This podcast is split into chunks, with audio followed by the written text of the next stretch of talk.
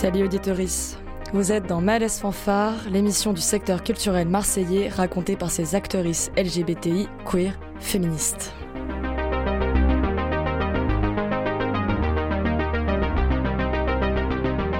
C'est Léna au micro et dans ce numéro de juin, c'est une spéciale Pride.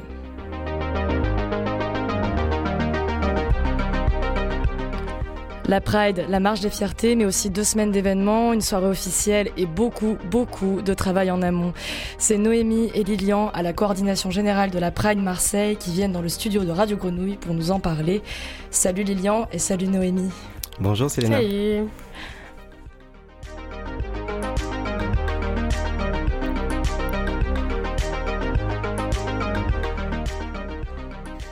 Coordination générale, j'aime beaucoup ce terme, ça peut pas dire grand chose comme ça quand on est extérieur à l'organisation d'un événement pareil ou plutôt une série d'événements. Concrètement, qu'est-ce que vous faites et surtout depuis quand ? Du coup, moi je fais la coordination générale de la technique, de la direction artistique, de la sécurité. Je pense que j'oublie rien. Je m'occupe aussi du budget. Voilà. Depuis 2015 à peu près. Et pour toi Lilian ? Pour moi, ça date de 2017, un petit peu après toi. J'ai commencé vraiment à travailler beaucoup d'écrits, les revendications. J'ai coordonné les revendications pendant un petit moment. Et puis, je suis passé à la communication depuis quelques années. Voilà. Et au développement de nombreuses activités. Et au développement de certaines, d'aller chercher d'autres publics, de toucher un peu d'autres personnes et de réfléchir un petit peu à comment on allait s'ouvrir un petit peu plus, de trouver vraiment, d'essayer de ne pas rester dans notre bulle, surtout. Voilà. Donc depuis 2015, sachant que la Pride, cette année, c'est les 30 ans officiels. Donc il y a quand même un historique, ouais. Voilà, ça se discute, c'est pour ça que je précise officiel. En tout cas, il y a un historique qui commence à être conséquent. Si on fait un petit point là-dessus pour remonter concrètement, peut-être pas sur l'ensemble des 30 ans, mais en tout cas aller à la louche sur les 10 dernières années à peu près, c'est quoi en réalité la Pride ? Depuis 10 ans, alors il y a 10 ans, c'est quand même une date phare dans l'histoire des Prides de Marseille, puisqu'il y a 10 ans c'était l'Europride, donc en 2013. C'est pas un gros mot de dire que c'était un échec. Ça a été surtout un traumatisme en fait pour le milieu associatif. Du coup, depuis cet échec un peu cuisant, dont on a toujours un peu cette réputation un petit peu dans les autres villes, où on se dit bah quand même l'Europride c'était en 2013 à Marseille, c'était quelque chose. Les associations ont décidé en fait de reprendre un petit peu vraiment la main et d'avoir vraiment ce collectif, ce qu'on appelle nous le comité de pilotage, où chacun apporte ce qu'il souhaite. Mais c'est-à-dire que tout est validé, toutes les décisions politiques sont validées. Donc il y a une association maintenant qui s'appelle Fierté Marseille Organisation depuis 4 ans, si je ne dis pas de bêtises. 2019, ouais. 2019, ouais, qui s'occupe de tout l'aspect, on va dire, administratif, financier, technique. Et après, par contre, les décisions politiques sont toujours validées en comité de pilotage. Donc le comité de pilotage, c'est des associations, des commerces, des individuels aussi, qui se réunissent tous les mois pour discuter. On fait l'état d'avancée des projets. Et puis, voilà, les gens proposent également des choses, nous soumettent leurs idées. Enfin, on débat de pas mal de choses. Un exemple concret, on choisit ensemble le mot d'ordre via un atelier, et puis par exemple l'affiche, on fait voter l'affiche également. Il y a pas mal de choses comme ça, et puis on valide aussi tous ensemble le nombre de chars, comme cette année, puisqu'on a un petit peu plus de chars que d'habitude, pour une fois. Voilà, c'est un exemple parmi d'autres, mais ça se passe plutôt bien, en tout cas, depuis cette configuration de comité de pilotage. C'est une question qui peut couler de source. Il y a beaucoup de personnes, quand elles parlent de la Pride, elles disent la Gay Pride, parce que historiquement, on employait des fois ce terme-là. Pourquoi on ne dit plus aujourd'hui la Gay Pride pour parler de la Pride ? Un peu de vocabulaire. C'est vrai que gay, c'est un terme un peu chapeau dans la langue anglo-saxonne, où on peut se revendiquer en tant que tel quand on fait partie de la communauté LGBT, d'où peut-être cet import en France, il y a effectivement peut-être une quinzaine d'années, je dirais, où on a toujours dit la Gay Pride. Maintenant, comme on veut revendiquer un petit peu plus les identités au sein de notre communauté, tout simplement on appelle Pride. En tout cas, nous c'est notre choix depuis. D'ailleurs, c'est le choix de très nombreuses villes. C'est aussi un label quelque part. Mais voilà, on dit Pride Marseille et Marche des Fiertés. on l'appelle quand même la marche des fiertés. On est assez chauvin finalement pour la langue française chez nous.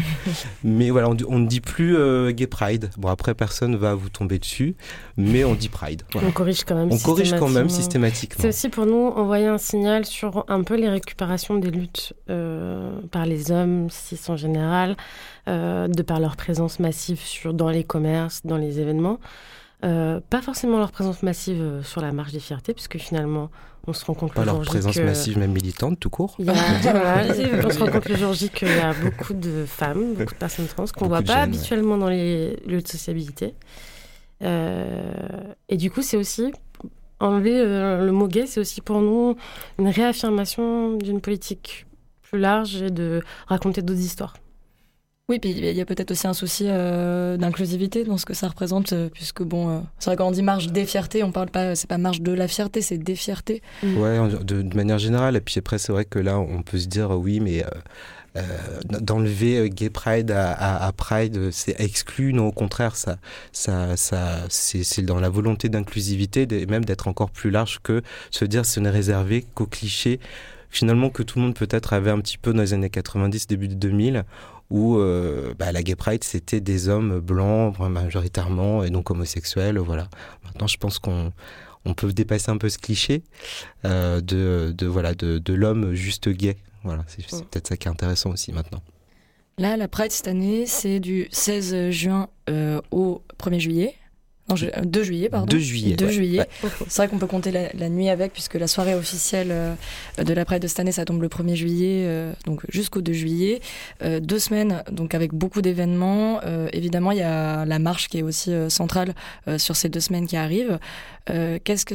Comment va être la marche? Comment vous l'avez organisée? C'est quoi le parcours? On peut peut-être dire le mot d'ordre déjà de cette année, parce que cette édition anniversaire, on a voulu un mot d'ordre assez festif, peut-être un peu rassembleur encore plus que d'habitude. Cette année, donc, le comité de pilotage a choisi un atelier indivisible. Je pense que c'est un mot d'ordre assez fort pour, surtout vraiment dans le temps, dans la temporalité dans laquelle nous sommes, par rapport au fait que beaucoup de gens essayent de nous diviser. Peut-être qu'il y a aussi, faut peut-être balayer devant notre porte aussi quelques divisions en interne. Donc l'idée même de la pride, c'est de se rassembler, c'est de faire front.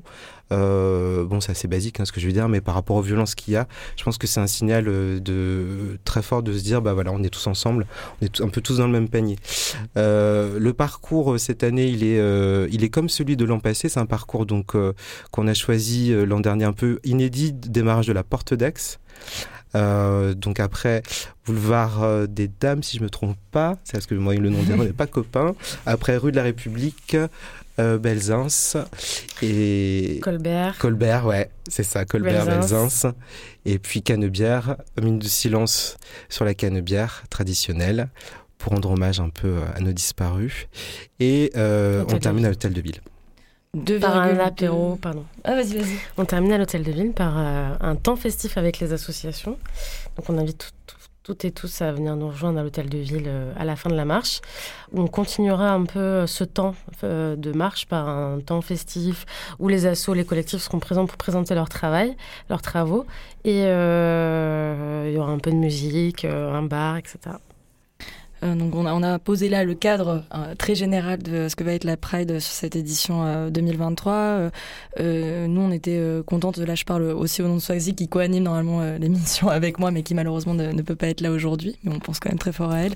On était très contentes de vous inviter sur l'émission et que vous acceptiez l'invitation pour parler aussi des différents endroits où on peut militer, enfin les différentes manières, comment on s'implique dans les luttes, et où vous, l'endroit, il est particulier aussi, puisque c'est la Pride, c'est gros. C'est aussi lié à des collectivités, et donc on va peut-être rentrer un peu plus dans le fond militant de tout ça après une petite pause musicale, et la pause musicale, elle est en lien avec la programmation de la soirée officielle de la Pride Marseille qui tombe donc le 1er juillet. Il y a la grosse tête d'affiche, on commence par là, Kiddy Smile, c'est un remix, et remix de Nabil Harlo, le titre s'appelle Le Garçon du Quartier.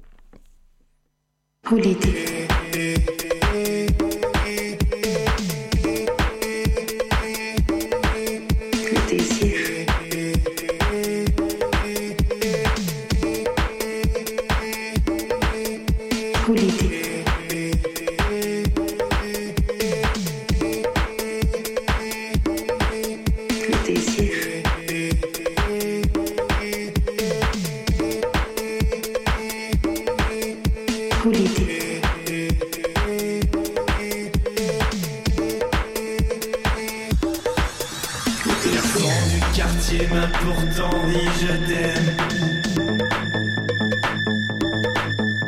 Le garçon du quartier m'a pourtant dit je t'aime. Le garçon du quartier m'a pourtant dit je t'aime. Le garçon du quartier m'a pourtant dit je t'aime.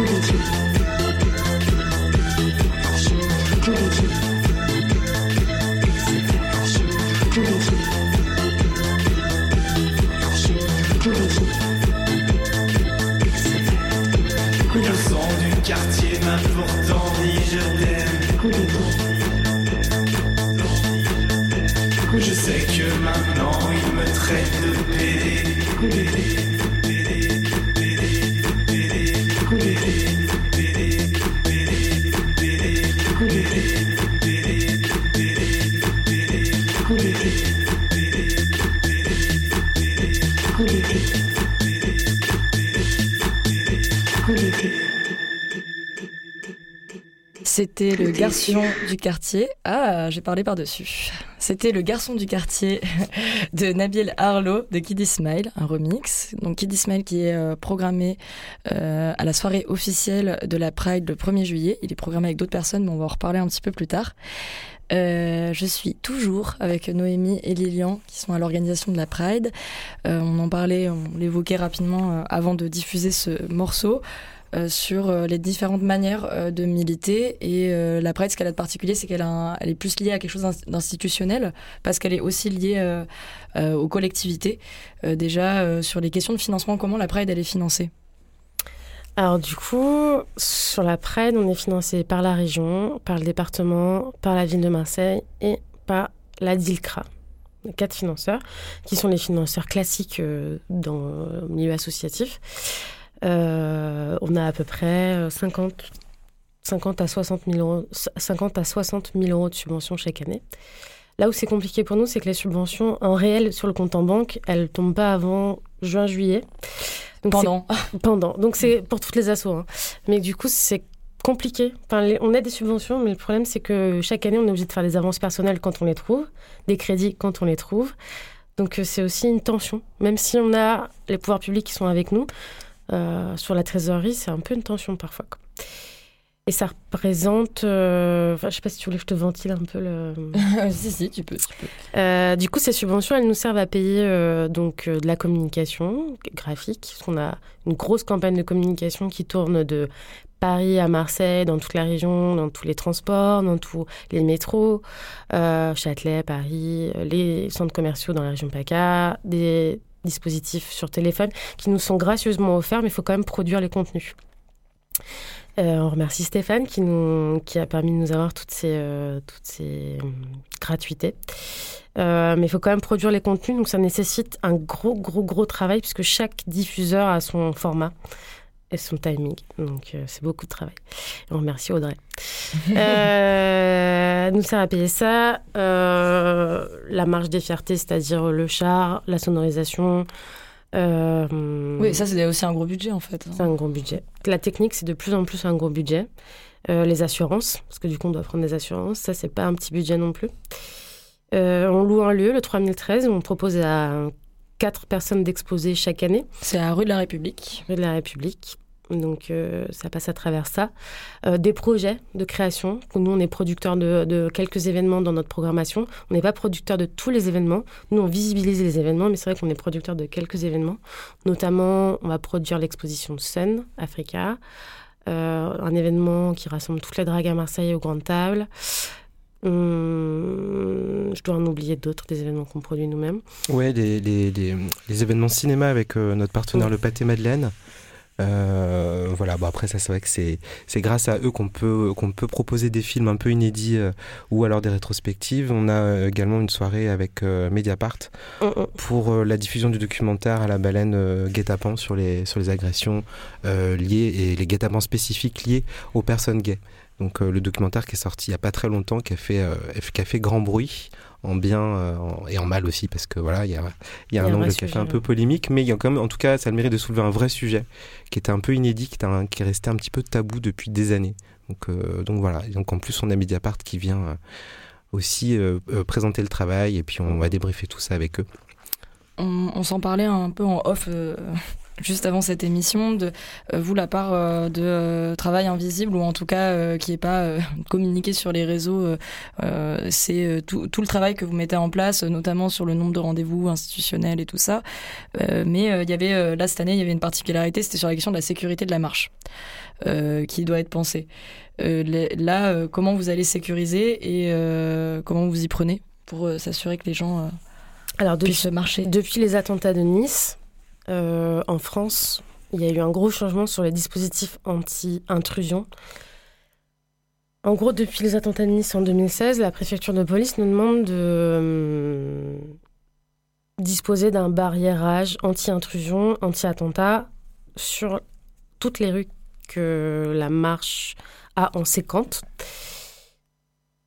Du coup, ça veut dire quoi ? Ça veut dire mettre un camion avec un chauffeur qui reste à côté du camion pour pouvoir laisser passer les pompiers, si jamais les pompiers devaient intervenir.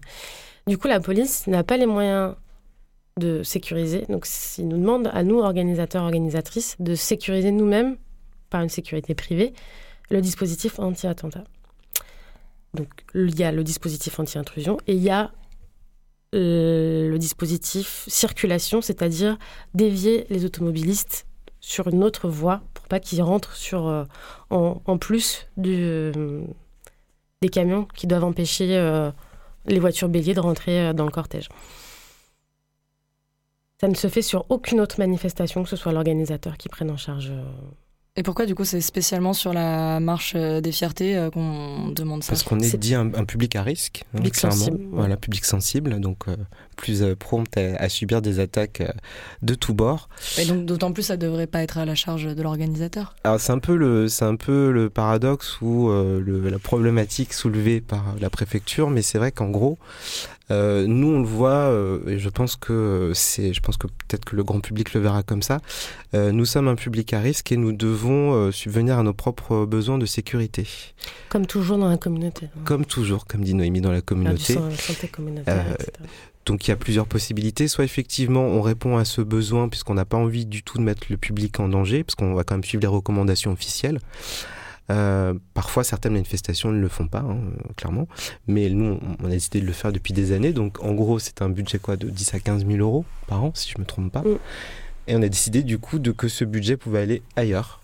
Voilà, donc on a demandé un coup de pouce supplémentaire à l'État, aux collectivités qui assurent notre sécurité. Et c'était le bel enjeu de cette année. Voilà.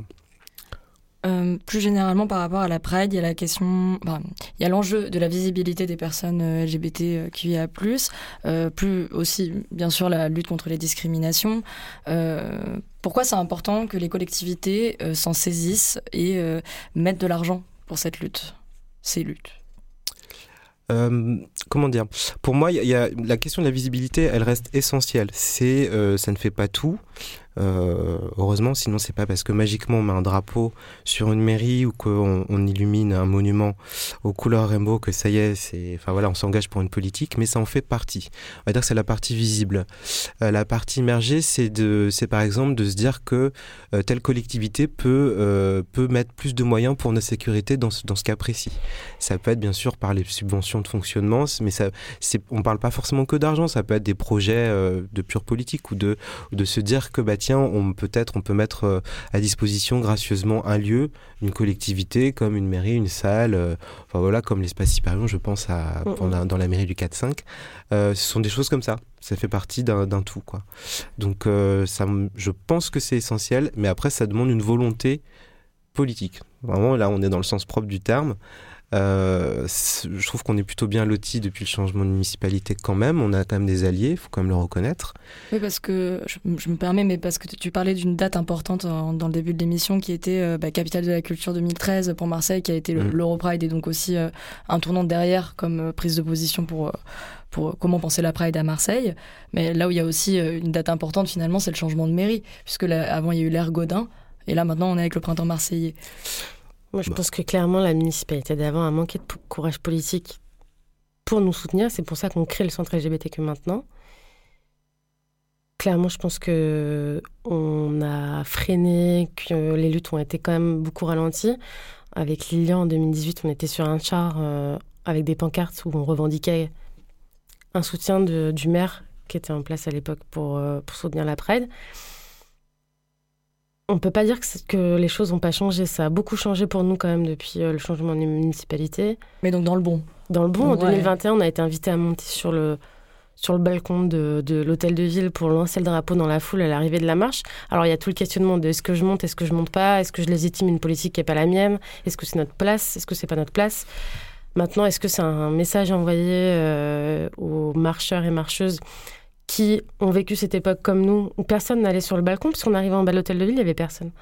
Donc il y avait aussi un truc... on arrive en bas de l'hôtel de ville, il ne se passe rien. Et là, on arrive en bas de l'hôtel de ville, il se passe quelque chose. Donc c'est quand même un signe pour les Marseillais, les Marseillaises et ceux qui viennent d'ailleurs, que la politique s'engage, la politique soutient, la politique de la ville, j'entends, s'engage, soutient les personnes LGBT, QIA+, Et c'est aussi important que les personnes qui sont peut-être tête de file de montrer l'exemple. Beaucoup de centres LGBT se font agresser, on a communiqué avec tout le monde, on ouvre le nôtre cette année, les marches aussi, à Lyon il y a eu des agressions, dans les autres villes. Il est important qu'aussi les collectivités relaient cette parole pour qu'on soit soutenu, pour qu'il y ait des moyens qui soient déployés et pour que les personnes qui ne sont pas en contact avec la communauté puissent sentir qu'elles ont des soutiens, là où nous, on n'arrive pas à communiquer. Nous, on peut faire le bout de chemin, on fait le bout de chemin sur le terrain, mais on n'est pas omnipotent, on ne peut pas aller sur tous les segments, et on n'a pas la force de frappe de communication des collectivités. Ça, c'est indéniable.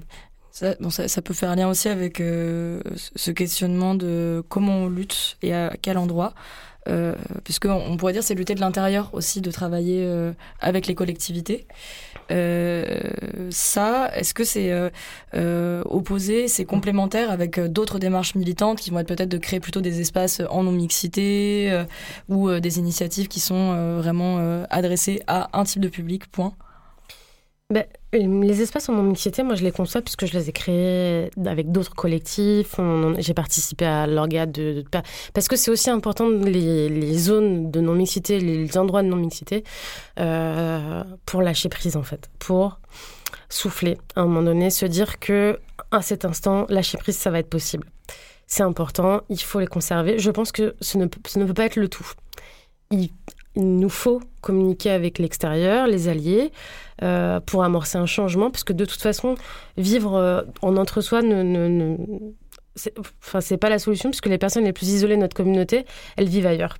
Elles vivent ailleurs, elles n'ont pas accès à nos espaces d'entre-soi. Tu veux dire, quand tu dis ailleurs, tu parles de en dehors de ces cercles. En dehors de ces cercles, en campagne, c'est parfois compliqué que de pousser la porte d'un endroit en non-mixité, parce que parfois on se sent pas légitime, parfois on est en questionnement, parfois on sait pas.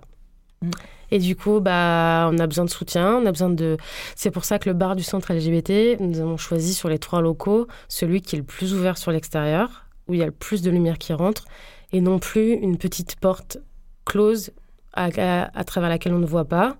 C'est aussi pour montrer que le lieu est ouvert sur l'extérieur, puisque je pense que ces lieux-là, de refuge en tout cas pour les personnes les plus isolées, doivent être ouverts. Et c'est aussi les endroits dans lesquels on lutte. Les lieux en non-mixité, c'est souvent des petites caves, c'est les lieux aussi qu'on arrive à choper, c'est les lieux qui sont compliqués la porte est compliquée à pousser. Et sans cet autre travail qu'on fait sur la Pride de visibiliser à l'échelle grand public les luttes, notre travail, etc., etc., celles qui sont ailleurs, celles qui ne sont pas dans l'entre-soi, elles ont besoin de voir ces choses-là, elles ont besoin de voir la mairie colorée en LGBT, elles ont besoin de voir que dans leur bus, il y a l'affiche de la Pride qui passe. C'est que des petits signes pour dire qu'elles ne sont pas seules, qu'il y a une communauté de gens qui s'organisent, qui existent. Pourquoi nous, on organise encore la Pride ? Je pense que c'est... Parce qu'on est un peu maso. Moi, en 2000, je vais même pas dire la date. Quand j'avais 18 ans. Quand j'avais 18 ans et que j'ai fait ma première Pride à Paris, je me suis dit, putain, je suis pas toute seule. Et il y a d'autres gens, en fait. Parce que j'étais chez moi toute seule, avec peu de représentation, peu d'icônes, machin. Voilà. Et du coup, j'arrive à la Pride à Paris. En plus, la plus grosse Pride de France. Et là, je me suis dit, OK, c'est ça. Je suis pas toute seule. Et c'est pour ça que moi j'organise encore la Pride, en tout cas moi personnellement, c'est parce que tous ces jeunes qu'on voit ce jour J là qui sont dans la rue, on les voit pas ailleurs, ils fréquentent peu nos cercles, ils fréquentent peu nos lieux, même si la jeune génération de temps a beaucoup changé, on voit sur les pourcentages de personnes qui se reconnaissent dans la mixité LGBTQIA+, mais quand même il y a encore beaucoup d'isolement, il y a encore beaucoup de personnes qui souffrent, il y a encore beaucoup de tentatives de suicide dans nos communautés. On a besoin de dire aux jeunes, venez, on est là, il y a des choses qui se font. Et d'être visible. D'être visible parce qu'en plus, personne ne naît, on va dire, militant, becs et ongles, avec la science infuse. Hein, je ne crois pas que ça existe. Je crois que la visibilité aussi, c'est une porte d'entrée. Après, derrière, si on a envie de pousser cette porte, on découvre aussi plein de choses. On découvre l'histoire un peu des luttes. Et je pense que c'est comme ça aussi qu'on peut affiner un petit peu par rapport à ses choix perso. Enfin, c'est des accointances politiques ou pas, de là où on va. Mais s'il n'y a pas cette porte d'entrée, comment on fait ? C'est-à-dire, comme tu disais, on se retrouve un peu seul face à soi-même. C'est pas forcément agréable, on se pose beaucoup de questions, on peut être très vite isolé. Donc l'idée quand même, à la base d'une Pride, c'est de se dire, voilà, vous n'êtes pas seul, peu importe votre âge, peu importe le déclic finalement, entre guillemets, militant, la conscience de cette conscience politique et ce qu'on en fait après, peu importe. Mais c'est aussi d'en renvoyer ce signal que je trouve assez fort, c'est de dire... la communauté, elle existe. Alors, malgré tout ce qu'on entend, c'est pas un gros mot, voilà. La communauté, elle est là, et à la base de la communauté, c'est fait pour s'entraider. Donc, moi, j'aime bien dire ça souvent. Faut pas avoir peur de ce mot, faut pas avoir peur du mot politique, au contraire. Et je pense que quand on peut se reconnaître, il y a une différence entre de faire de l'entre-soi, mais par contre d'être entre soi, ce qui est pas forcément la même chose, et de s'aider, de s'entraider. Pour moi, c'est le sens propre de ce qu'on fait aussi, c'est de visibiliser, mais c'est aussi derrière de pouvoir s'entraider. Bon, c'est des réponses super complètes. Merci. Pardon. Non, mais c'est super parce que moi je trouve ça aussi important de, quand on participe à des luttes qui sont à la fois intérieures et extérieures et qui sont grandes, c'est de parler de, aussi de quel point on part, notamment la Noémie, quand tu faisais cette expérience de la première fois que toi t'es allée à la Pride de Paris. Mm. Et ça explique aussi peut-être l'endroit de moteur de autant se donner maintenant pour essayer d'implanter correctement à Marseille, parce que bon, il y a des spécificités aussi au territoire marseillais. J'aimerais bien qu'on s'en reparle après une autre pause musicale. Et d'ailleurs, là, le titre que je voulais lancer, c'était Get It Right de Yes, et c'est ton choix, Lilian. Et j'aimerais bien intervenir après sur pourquoi tu as choisi ce son. Mais d'abord, on l'écoute.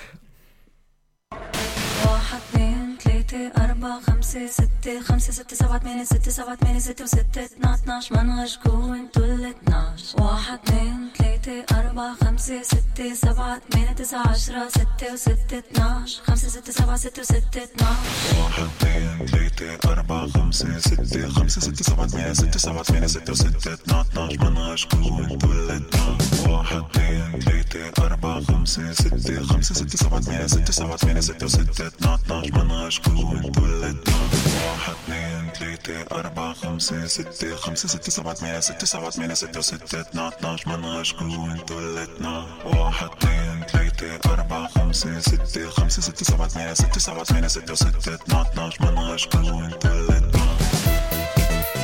Young girl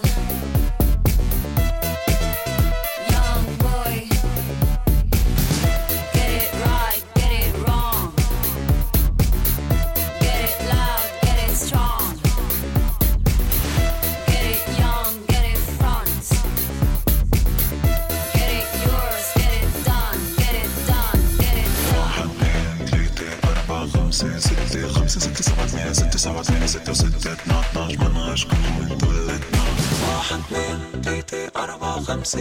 سبعة ثمانية تسعة عشرة ستة وستة اتناش خمسة ستة سبعة ستة وستة اتناش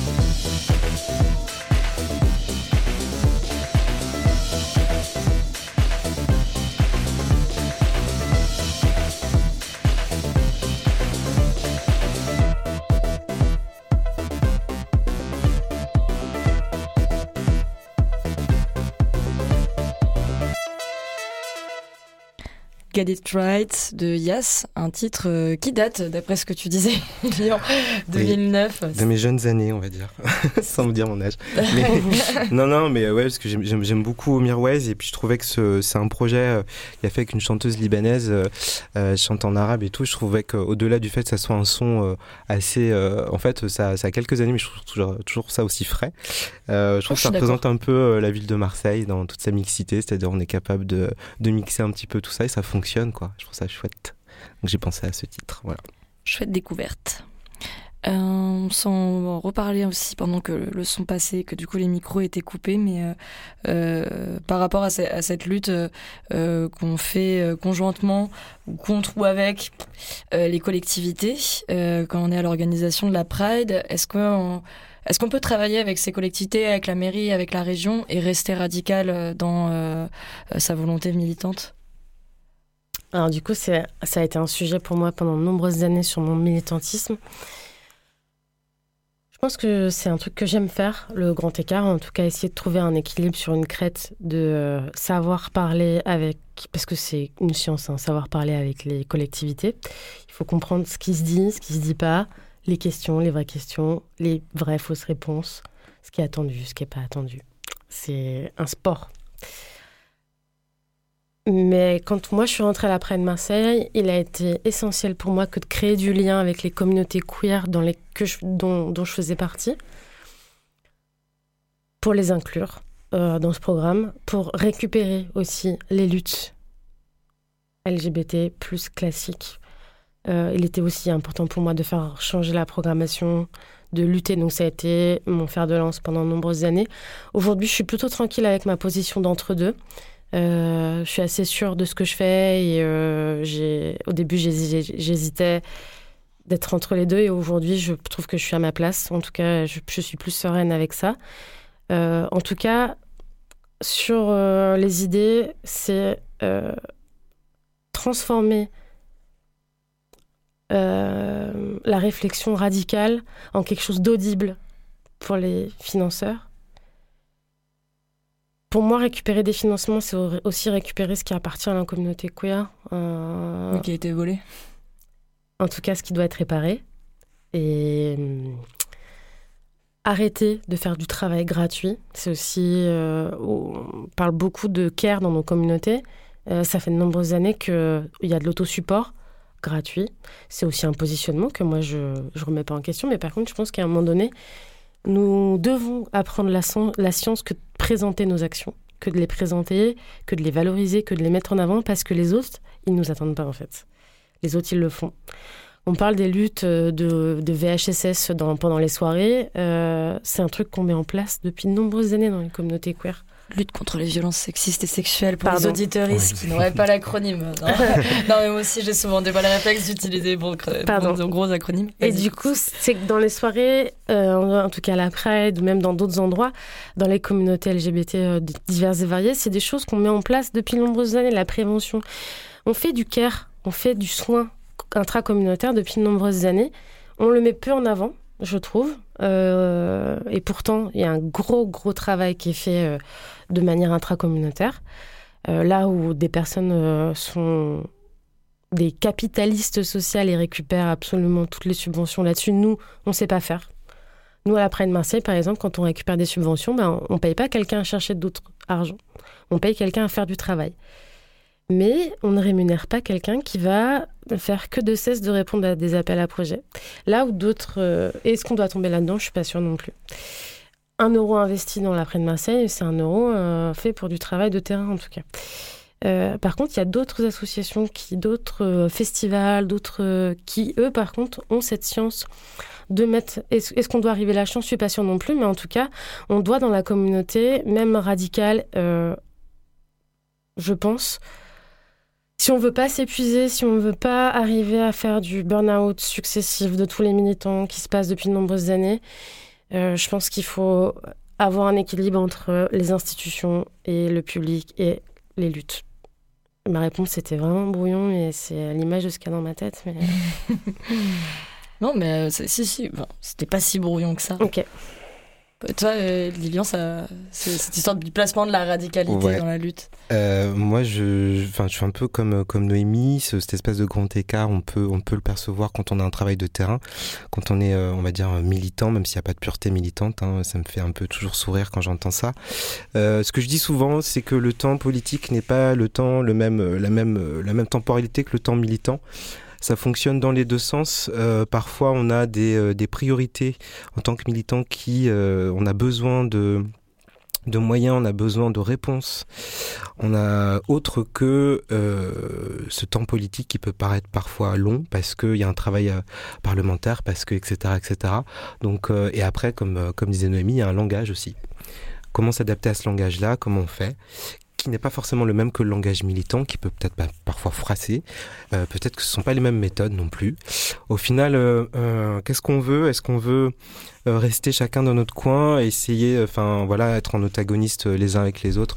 Je ne suis pas sûr. Moi, je pense que c'est bien de travailler avec les institutions. À partir du moment où ils ne mènent pas en bateau et qu'on recherche un peu qu'on a les mêmes objectifs. Voilà. C'est juste ça qu'il faut voir. Quels sont les objectifs des personnes avec qui tu travailles ? Est-ce que ce sont vraiment les mêmes que les tiens ? Clairement, les outils ne sont pas les mêmes, le langage n'est pas le même, mais qu'est-ce qu'on peut faire ensemble ? Je pense que c'est là où il faut trouver un point de convergence. Et après, le reste, c'est que du folklore, entre guillemets, pour moi. Donc, on peut laisser des choses de côté et après s'entendre au moins sur un projet commun qui a du sens et surtout qui va changer la vie de gens. Voilà.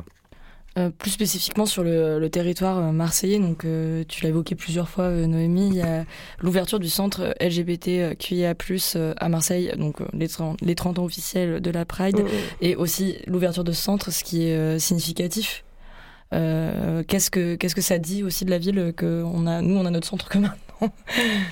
Bah, ça dit qu'on est à la bourre de ouf. Je sais pas, Nice a fêté ses 10 ans il y a 2 ans. Je crois que ça doit être la 12e année de centre LGBT. Voilà, on est très en retard. Juste à Nice. Je parle même pas des autres villes, hein, mais il y en a un à Perpignan, il y en a un, je sais pas, à Annecy, alors que pour dire Nice, politiquement, c'est pas non plus... oui, mais là, on est dans une autre dynamique, je pense, à Nice, où certains politiques là-bas ont vite compris l'intérêt... Tant mieux pour Nice, on a vite compris l'intérêt économique de l'affaire. Là où nous, clairement, nous, c'est plutôt de la perte que... voilà. Ça veut dire que ça a traîné, ça a beaucoup traîné, mais on travaille dur là pour rattraper le retard. Et on va proposer quelque chose d'innovant, je pense. Ouais, qu'est-ce que ça va proposer pour les personnes ? Alors du coup, comme nous, on a 3 locaux qui sont rue du Chevalier Rose, près de la rue de la République. Il y aura un local destiné au travail des associations pour faire des formations, pour faire des réunions, etc., etc. On est un endroit enfin confortable où se poser pour travailler. Parce que nous, ça va être là dans des bars, on ne peut pas mettre de vidéoprojecteur, parfois il n'y a pas de prise, parfois il n'y a pas de... Enfin avoir un endroit où il y a Internet et on peut s'asseoir sur une chaise avec une table et poser son ordinateur et pouvoir travailler sereinement.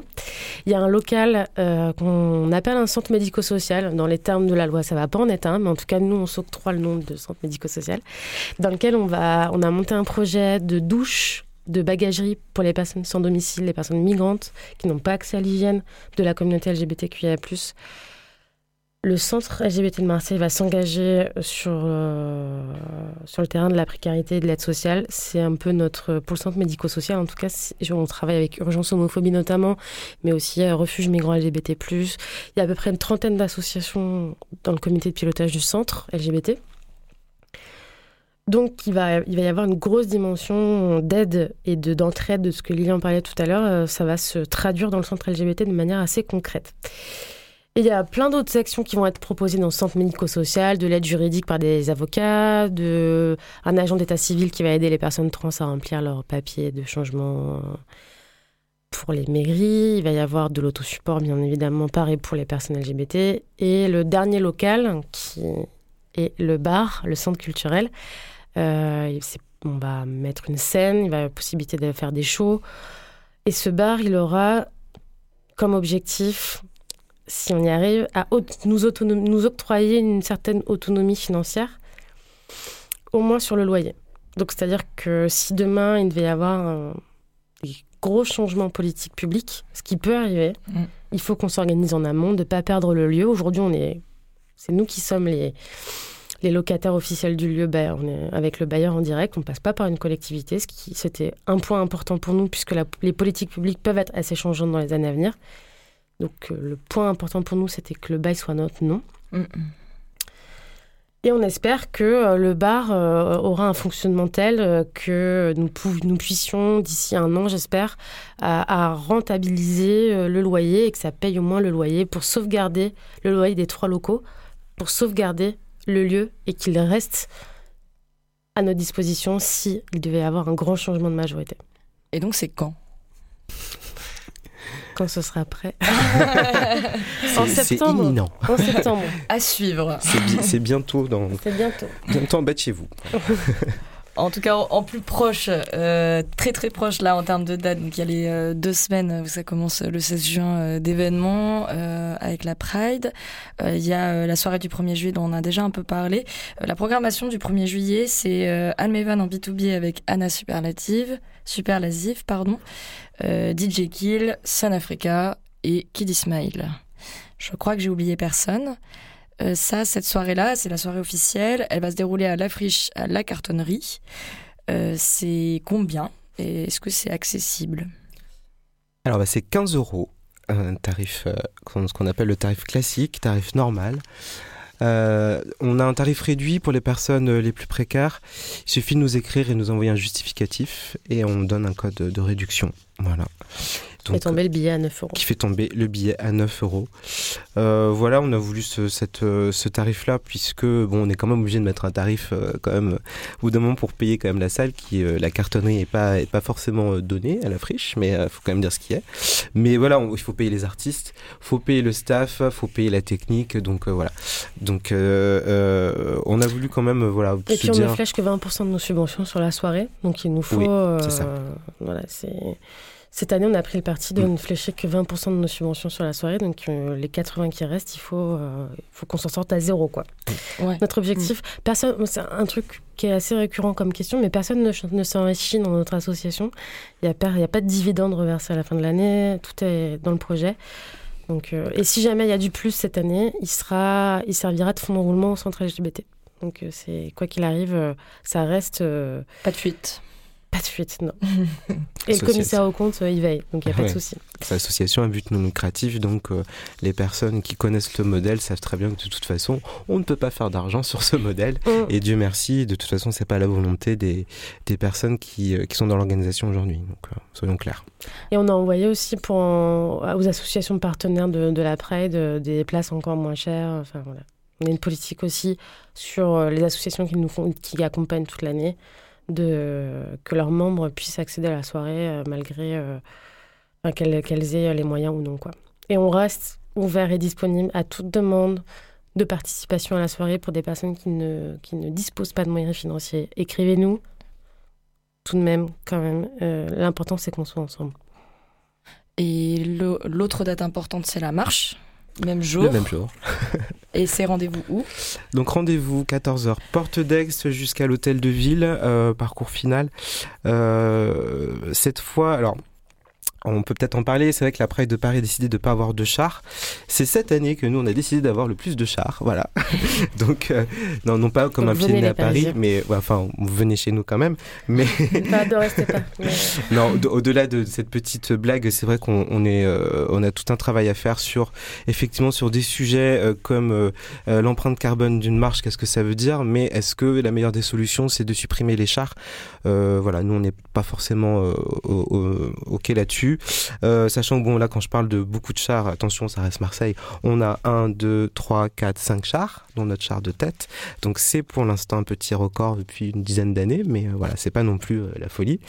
On a le char de l'association Aide de Refuges Migrants LGBT de Rift, on a l'association de 2 commerces du Pulse et du Maryland, on a un char associatif aussi conjoint entre l'Institut Calem, le collectif Aosis et le collectif Syndiane. et le char de tête, et enfin en exclu avec Toulouse le char de Drag Race saison 2. Voilà, donc c'est un joli cadeau pour les 30 ans. Donc des styles de musique très très différents, c'est ça aussi qu'on a voulu, parce que c'est le comité de pilotage qui a voté tous ces chars, la présence de tous ces chars, parce qu'on ne veut pas forcément que, enfin, qu'il y ait qu'un seul type de char, en tout cas qui représente qu'un seul type d'association, qu'un seul type de commerce. Voilà, on a été assez vigilant, enfin en tout cas le comité de pilotage a été assez vigilant, et surtout des styles de musique un peu différents. Là, par exemple, sur le char de l'association Aide et Refuges Migrants LGBT de Rift, on est sur de techno, R&B et afrobeat. C'est pas forcément très courant dans d'autres prides d'entendre d'autres types de musique, ou en tout cas on a souvent les mêmes rythmes électro, donc bon, c'est très bien pour faire la fête, mais peut-être qu'il y a des gens qui s'y retrouvent pas forcément. Donc on est plutôt content d'avoir un petit peu de diversité musicale cette année. Et puis en termes d'accessibilité pure pour les personnes à mobilité réduite, on a, c'est encore on n'est pas encore au top, hein, faut le reconnaître, à la coordination de la Pride, puisque on n'a pas forcément de personnes concernées, c'est un point noir pour nous. On n'a pas forcément non plus eu de tout ce qu'on voulait de la part des collectivités comme dispositif. Bon, dans tous les cas, on va essayer cette année de faire un espace, on va dire safe, dans le sens où on va faire un espace safe, c'est pas on va essayer, parce qu'en fait c'est assez simple à faire au final, parce que parfois on peut se creuser la cervelle sur des solutions alors qu'on l'a de manière assez simple. Entre le carré de tête et le char de tête, c'est l'espace, on va dire, le plus safe pour les personnes à mobilité réduite, qui soient en fauteuil ou avec des accompagnants. On va essayer de faire tout un carré bénévole, bien sûr, pour accompagner au mieux les personnes. On va essayer de voir sur les chars combien on peut faire monter de gens qui, effectivement, ont un handicap un peu plus invisible, qui ne peuvent pas faire la marche à 100% à pied. Voilà, il y a plein de solutions possibles. D'ailleurs, on lance un petit appel. Si des gens qui ont l'expertise et ou qui sont concernés par ce sujet ont envie de nous rejoindre l'an prochain, on serait ravis, parce que voilà, on manque d'expertise, on manque de compétences. Donc on ne demande qu'à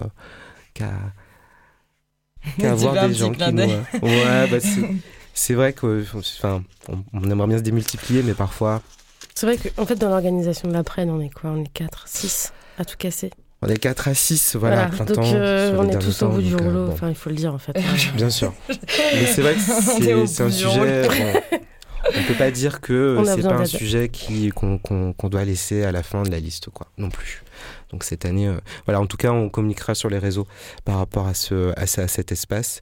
Et bien entendu, si des gens veulent nous rejoindre, comme je disais, ils sont les bienvenus. Ouais, n'hésitez pas. Et ça me vient sur la dernière question qu'on se quitte, parce qu'on arrive bientôt au bout de cette émission Males Fanfare. Bon, là, il y avait une des voies d'amélioration possible pour la suite, mais vous, qu'est-ce que vous attendez là dans le futur comme... les futurs souhaitables?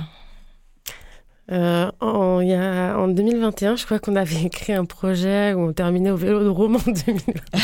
Ah ouais, ce serait stylé. Horizon 2025, on a dit qu'on finissait au Vélodrome. Ouais. Bon, peut-être on s'est un peu craqué.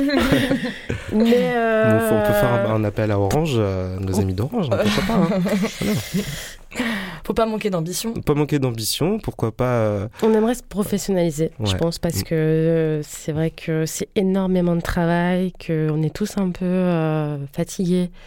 Ça prend sur nos vies perso. Je pense que Lilian, comme moi, ne dort pas bien depuis quelques mois. Donc, on aimerait dégager un peu plus de financement pour être plus serein sur l'organisation. Mais j'aimerais que ça se passe moins dans le stress, et l'ambiance sur les agressions LGBT de manière globale, là en ce moment, est quand même assez tendue. Là, c'est là où moi j'ai un peu plus de pression. Tu veux dire au niveau de justement la sécurité et tout ça ?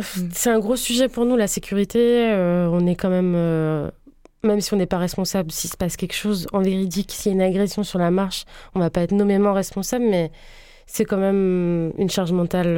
Oui, ça n'empêche pas le sentiment de responsabilité. Ouais. Donc j'aimerais que les situations s'apaisent. J'aimerais que nous ayons plus de moyens pour pouvoir nous sécuriser sur l'organisation, plus de visibilité sur nos budgets, etc., etc. Et qu'on ait plus de partenariats, peut-être aussi avec des organismes culturels qui s'engagent aussi, qui ne s'engagent pas juste pour l'image, mais qui s'engagent avec nous. Et qui nous accompagnent dans toute notre diversité de projets et qui nous comprennent. Tout pareil. Non, effectivement, c'est vrai que ce sont des équilibres un peu précaires comme ça en termes d'organisation. Après, demain, je pense que là, tout le savoir, effectivement, depuis ces dernières années, si c'est pas nous, si c'est une autre équipe, on sera toujours là pour voilà, il y a quand même une expertise maintenant qu'on n'a pas envie de laisser comme ça comme ça dans la nature. Au-delà de ça, au-delà du côté un peu organisation, effectivement, où Noémie a bien dit ce qu'il fallait dire en termes de professionnalisation. Demain, si on avait un peu plus d'engagement, effectivement, pas que des institutions, parce que les institutions là, bon, quand même, ont une belle forme d'engagement, que ça soit financier ou par rapport à certaines politiques publiques, même si on peut toujours faire mieux. Après, moi, demain, le climat général, je suis un peu inquiet, mais je me dis que plus de visibilité donne plus forcément de réaction. Ça, c'est un truc qu'on a toujours vu. Le mois des fiertés, voilà, c'est toujours un pic d'agression. C'est toujours, voilà, c'est à nous de mettre en place des dispositifs. C'est aussi, effectivement, à nous de dire aussi aux marcheuses, aux marcheurs qui sont de plus en plus jeunes, de venir en groupe, de venir vraiment d'être le plus sécurisé possible, le plus safe possible. Nous, on a des bénévoles cette année tout au long de la marche qui sont là aussi pour veiller à leur sécurité, qui sont bien identifiés, que ça soit pendant la marche, soit après l'apéro ou à la cartonnerie qui se passe ici à La Friche. Mais entre le moment de la cartonnerie et l'entrée, il peut se passer beaucoup de choses. Donc pareil, on aura une petite équipe pour ça. Voilà. Tu voulais rajouter quelque chose ? Non, je dis c'est vrai qu'on fait un tableau noir parce que nous on est inquiets, mais ça va être génial. Il y a qu'à avoir les photos de l'année dernière en fait. On a hâte, sinon ça fera pas 8 mois. On attend vraiment énormément de monde en plus, donc je pense que ça va être fou. Ça va être l'une des plus belles années. Prenez de l'eau. Oui. Merci Lilian et Noémie d'être venues dans l'émission Males Fanfare. Merci à toi. Merci. Un grand merci à Camille Le Prince pour la participation à cette émission ainsi qu'à Djilali pour la réalisation. Et on se quitte avec un morceau d'Almeevan et Tubo Torsi dénommé Doneyar. Vous l'entendez derrière ma voix. Almeevan qui sera la programmation de la soirée officielle de la Pride avec Anna Superlative. Merci à vous pour votre écoute auditorice. À très bientôt sur les ondes du 888 de Radio Grenouille et bonne Pride à tous.